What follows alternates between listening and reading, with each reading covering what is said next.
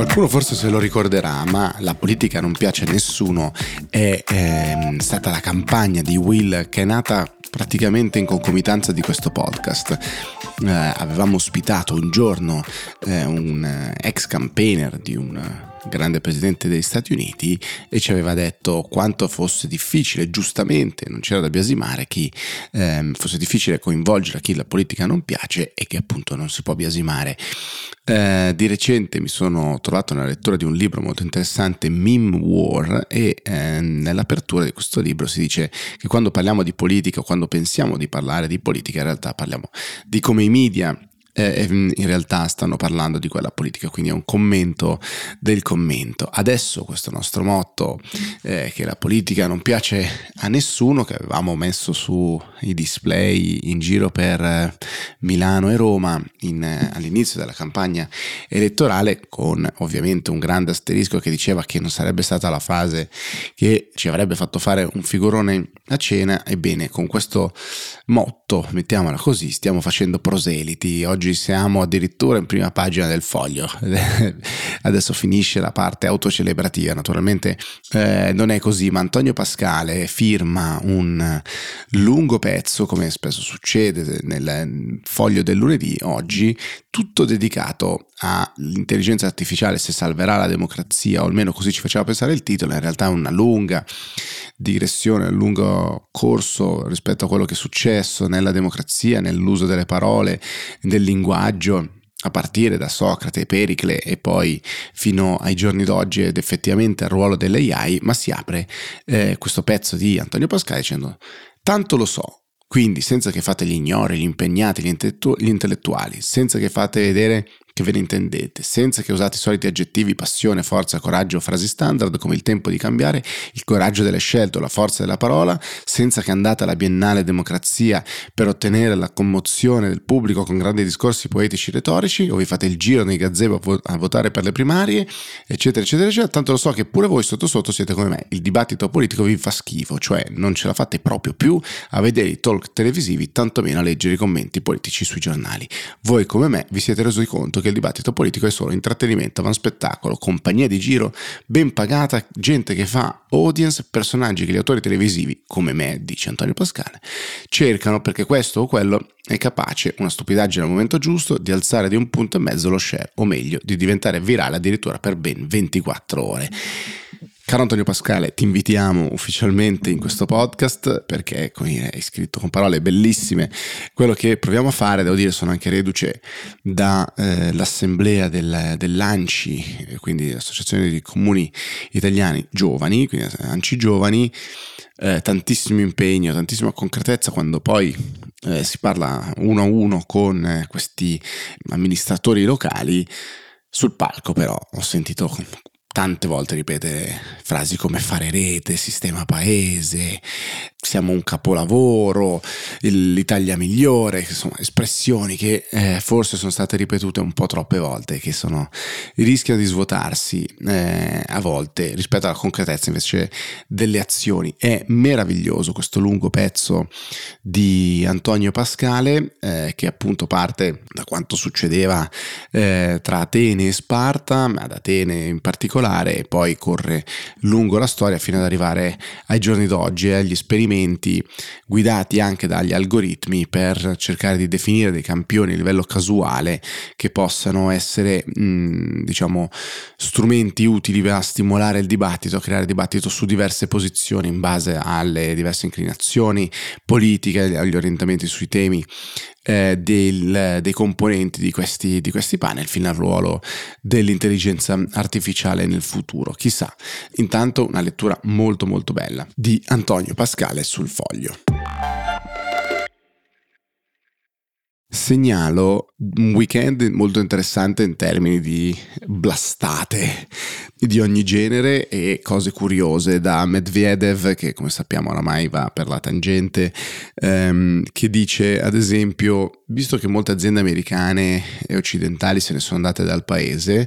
eh, prendo ad esempio Netflix e i servizi di streaming bene scarichiamo tutto il loro armamentario ehm, il loro repertorio lo scarichiamo lo distribuiamo illegalmente legalmente in Russia, tanto loro se ne sono andati, quindi peggio per loro. Allora, eh, detta tra l'altro nelle settimane dello scontro senza risultati ancora tra Meta e SIAE, fa molto ridere, fa anche ridere che un personaggio come Medvedev vada a incitare sostanzialmente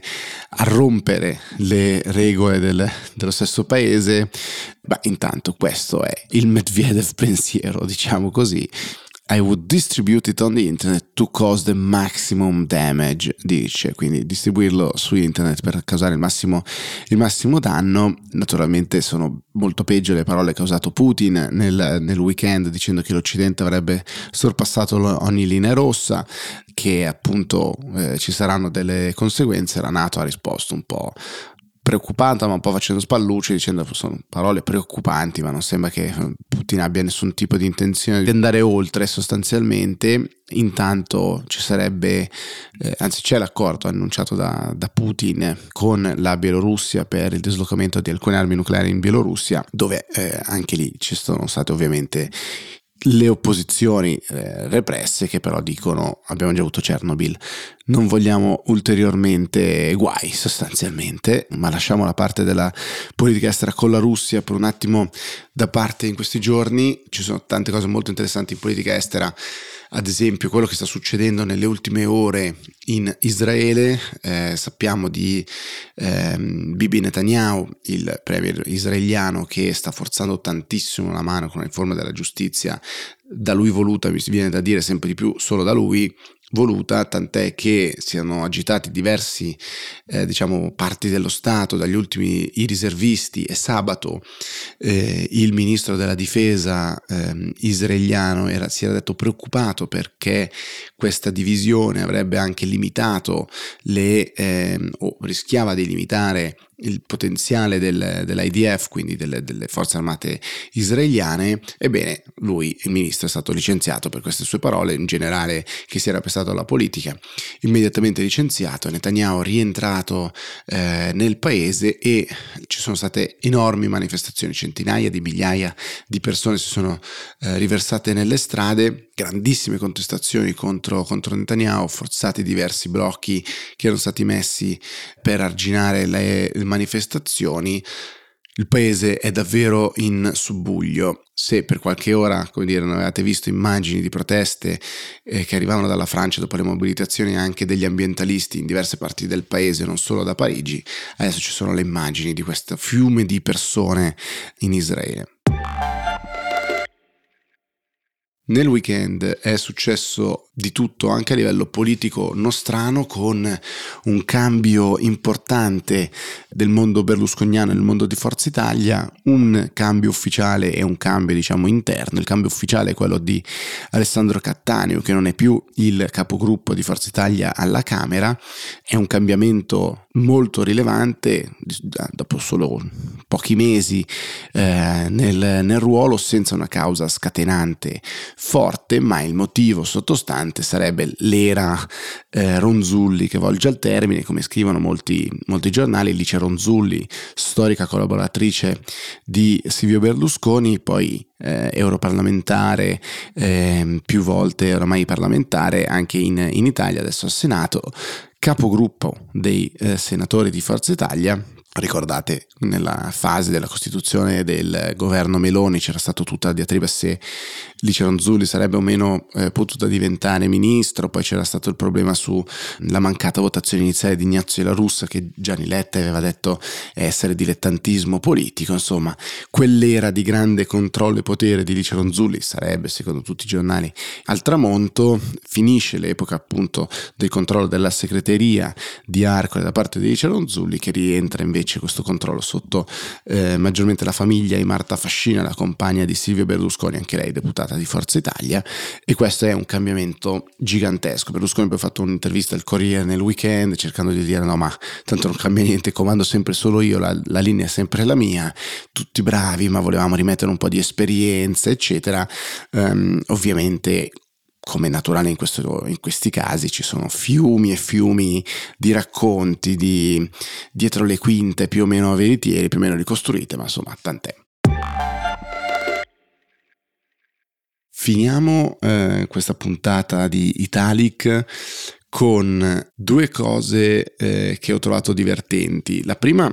un'altra blastata, l'ultima della puntata di oggi, oggetto il povero Matteo Salvini che si fa fare una foto semisorridente all'interno delle aule del Tribunale di Palermo eh, mentre è al telefono la foto però viene ripresa da eh, Nicholas Whitthorn che scrive Gotta love Salvini pretending to be busy on his phone, quindi dice bisogna amare Salvini che fa finta di essere impegnato al, suo, ehm, al telefono mentre aspetta l'ultima udienza del suo processo per i migranti che appunto che, che si apre sul processo a, eh, a, Palermo, ma l'aula bunker di Palermo è eh, schermata contro il segnale dei telefonini. Questa cosa ovviamente ha fatto